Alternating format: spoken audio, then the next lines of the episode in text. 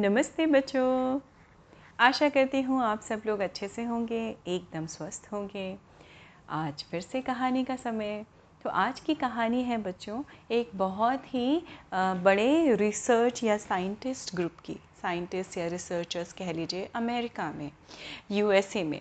तो ये बात कुछ समय पहले की है, कुछ सालों पहले की है, जब ऐसे आप ये कह सकते हैं जो वाइल्ड लाइफ को रिसर्च करते हैं ना वाइल्ड लाइफ की जब हम बात करते हैं तो जितने भी जंगली जानवर या वाइल्ड एनिमल्स हैं हम उसके प्रति जितने लोग रिसर्च करते हैं, उनके बारे में बात करते हैं। तो एक रिसर्चर्स का ग्रुप था, तकरीबन आठ दस रिसर्चर थे, और उनको ख़बर लगी कि यूएस के जंगल में एक अजीब सा यूनिक सा कौन आया है? Jaguar jaguar is from tiger या लेपर्ड फैमिली का आप कह लीजिए। थोड़ा सा बेसिक अंतर होता है। जो स्पॉट होते हैं लेपर्ड के पीठ पे, वो अलग होते हैं और जैगवार के थोड़े अलग होते हैं। पर सुनने में ये आया था कि ये जैगवार जो अमेरिका के एक जंगल में पाया जाता है, वो एकदम ही यूनिक है। उसकी पीठ पर जो स्पॉट्स हैं जो भी उसमें ब्लू स्ट्रीक है ब्लू कलर के स्पॉट्स हैं। और पीपल हैव लोकेटेड हिम देखा है उसको कई बार वहाँ के जो अंदर रहते हैं ना ट्राइबल uh, या ट्राइब्स के लोगों ने उन्होंने देखा है। पर देखी सुनी बातों पे तो हमारा साइंस या हमारे रिसर्चर्स विश्वास नहीं करते। तो उन्होंने पूरा प्लान बनाया और सारे साजो सामान के साथ सारे सामान लेके जो असेंशल्स होते हैं ना बच्चों वाइल्ड लाइफ सेंचुरी में जाने के in fact not sanctuary wildlife में, जंगल में जाके रिसर्च करने के, वो सारा सामान लेके कैंप वैम्प लेके टेंट वगैरह लेके, ये सारे दस, आठ, दस दस, बारह लोग थे एक्चुअली चले गए अमेरिका के उस जंगल में जहाँ पे उनको संभावना थी। जहाँ पे वहाँ के ट्राइबल्स ने बताया था कि हाँ इस लोकेशन में अक्सर कर वो देखा गया है। उन्होंने ऐसे ही एक सूटेबल जगह देखी, वहाँ पे क्या किया? अपना कैंप लगाया और रात में चूँकि जो हमारे जैगवास हैं, वो क्या होते हैं? प्रिडेटर्स होते हैं, है ना? प्रिडेट करते हैं, यानी शिकारी होते हैं। They uh, they always shy away from humans. They are not human eaters man eaters नहीं होते हैं। वो अटैक तभी करते हैं बच्चों जब उनको खतरा होता है ह्यूमन से। तो ऐसे ही दशा थी वहाँ पर।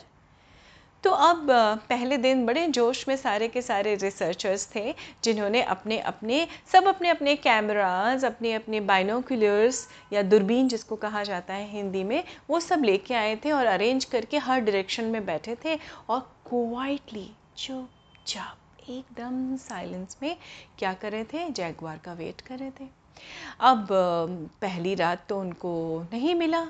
दूसरी रात भी वैसे ही वो सजग थे चौकन्ने होकर अलर्ट होके विजिलेंट होके वेट कर रहे थे। उन सारे ग्रुप्स में जोश भी था और काफ़ी एक्साइटमेंट था कि हम उस जैगवार को देखें। ज़ाहिर है है ना? यूनिक सा जैगवार था और उनका काम भी था ये पैशन भी था उन लोगों का। अब वेट करते करते करते बच्चों को तकरीबन 10 से 15 दिन बीत गए, पर जैगवार का कहीं कोई अता पता नहीं था।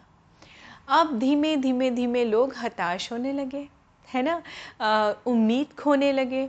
उनको लगा, अरे मुझे लगता नहीं है। ये कहीं सुनी बातें हैं। मुझे नहीं लगता यहाँ पे आएगा। ऐसा कोई जैगुआर एग्जिस्ट भी करता है। हमें नहीं लगता। और वो धीमे धीमे थोड़ा सा क्या कहना चाहिए चिल रहने लगे थोड़ा सा रिलैक्स करने लगे। वो थोड़ा सा अपने काम के प्रति आ, कम सजग रहने लगे। उनको लगा कि अरे ठीक है अभी देखते हैं।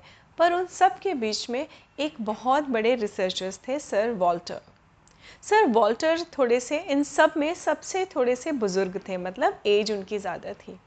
वो पूरी डेडिकेशन के साथ रोज़ अपनी टेबल वैसे ही सजा के बैठते थे, वैसे ही ऑर्गेनाइज करके बैठते थे। जितने भी एसेंशियल चीज़ होती है ना बच्चों, जैसे pencil, pen notepad scale बहुत सारे एपरेटस अलग अलग तरह के होते हैं जो यूज़ होते हैं कैमरे में लगते हैं बाइनोकुलर्स में लगते हैं एक्सटेंशंस होते हैं लेंसेज होते हैं, वो वैसे ही रोज़ रात में सजा के सजा के बैठते थे और दूरबीन पे आँखें टिकाए जैगवार का वेट करते रहते थे रोटेट करते रहते थे हर डायरेक्शन में उस बाइनोकुलर को यानी दूरबीन को।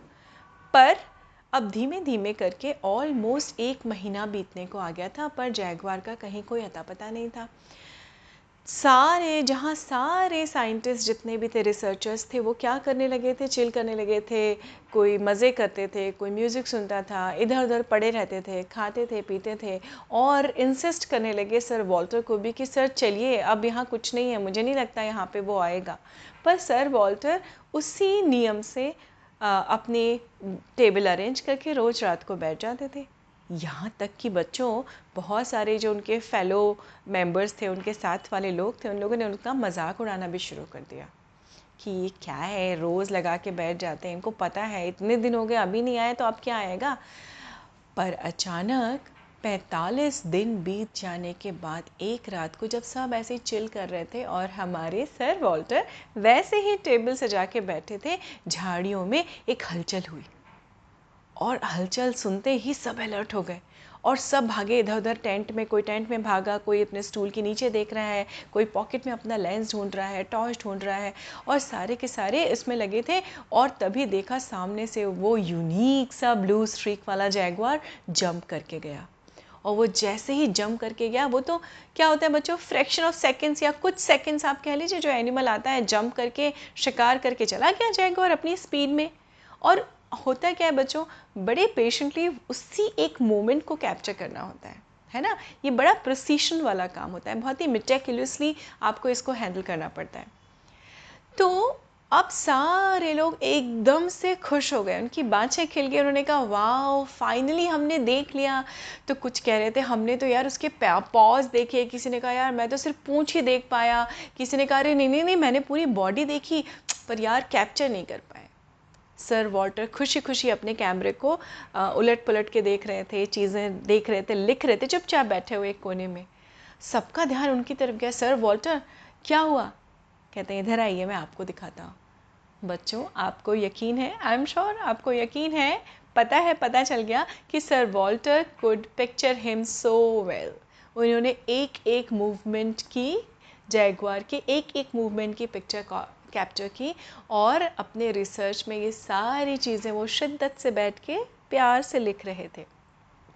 और उनको, उन्होंने सारे यंगस्टर्स को, सबको हैरान कर दिया।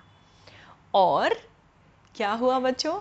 यस वो सारे ग्रुप वाले मेंबर जो थे उनके, उनको भी वो देखने को मिल पाया। क्यों? क्योंकि सर वॉल्टर के पेशेंस प्रिसीशन और उनके प्रेपरेशन की वजह से, है ना? वो कितने प्रिपेयर्ड थे, कितने डेडिकेटेड थे, कितनी श्रद्धा के साथ अपना काम करते थे रोज़ रात में, है ना बच्चों? तो ऐसे ही इस तरह से सर वॉल्टर काफ़ी फ़ेमस हुए अपने इन अपने इस, तैयारी के कारण अपने प्रशिक्षण के कारण अपने काम के कारण थे तो वो सारे रिसर्चर्स है ना? सब वही काम करते थे। लेकिन सिर्फ़ सर वॉल्टर ही उस खूबसूरती से ब्लू लेपर्ड को सॉरी ब्लू जैगवार को कैप्चर कर पाए क्योंकि उनके अंदर क्या था? वो प्रिपेयर थे। तो बच्चों मैं आपसे ये कहना चाहती हूँ कि बचपन से ही और आपको पता है बच्चों सर वॉल्टर क्यों इतने प्रिपेयर थे? क्योंकि बचपन से ही वो बहुत ऑर्गेनाइज रहते थे। अपने कबर्ड में अपने कपड़े रखना, अपने टॉय संभाल के रखना, अपना होमवर्क करना, ये उनकी खुद की ज़िम्मेदारी समझते थे वो। उनके पेरेंट्स को कभी उनको बताना नहीं पड़ता था कि तुम ये करो, तुम्हें ऐसा करना चाहिए, एक सर्टन एज के बाद। तो बच्चों, आप भी ऐसे ही तो जब बचपन से आप तैयार रहते हैं ना तो आगे जाके भी आप जीवन के हर चैलेंज के लिए उसी तरह से प्रिपेयर्ड होते हैं जैसे बचपन से। है ना बच्चों? तो हमारा जो बचपन है, आपका जो बचपन है, वो आपके आने वाले जीवन की क्या है? फाउंडेशन है या नींव रखता है। तो इस नींव को बड़ा ही स्ट्रॉन्ग रखना चाहिए हमें। है ना? हमेशा अपने आप को ऑर्गेनाइज रखिए, अपने शू अपने कपड़े, अपना होमवर्क अपना बैग अपने कॉम्पास बॉक्स में पेंसिल शार्प होने चाहिए। सारी चीज़ें आपके पास होना चाहिए। ये आपकी ज़िम्मेदारी है। इस चीज़ को समझिए बच्चों। और जब आप शुरू से अपनी ज़िम्मेदारी निभाएँगे ना तो जीवन में एक बहुत ही ज़िम्मेदार और सक्सेसफुल यानी सफलता आपके कदम चूमेगी। तो अपने जीवन की सफलता को आज से ही शुरू करिए और मुझे पूरी पूरी उम्मीद है, यकीन है कि आप अपने आप को ज़रूर ऑर्गेनाइज करके रखेंगे। है ना बच्चों? तो अपना विशेष ध्यान रखिए, स्वस्थ रहिए, मस्त रहिए और मेरी कहानियाँ भी सुनते रहिए। मैं जल्दी मिलती हूँ आपसे अगली कहानी लेके। नमस्ते बच्चों।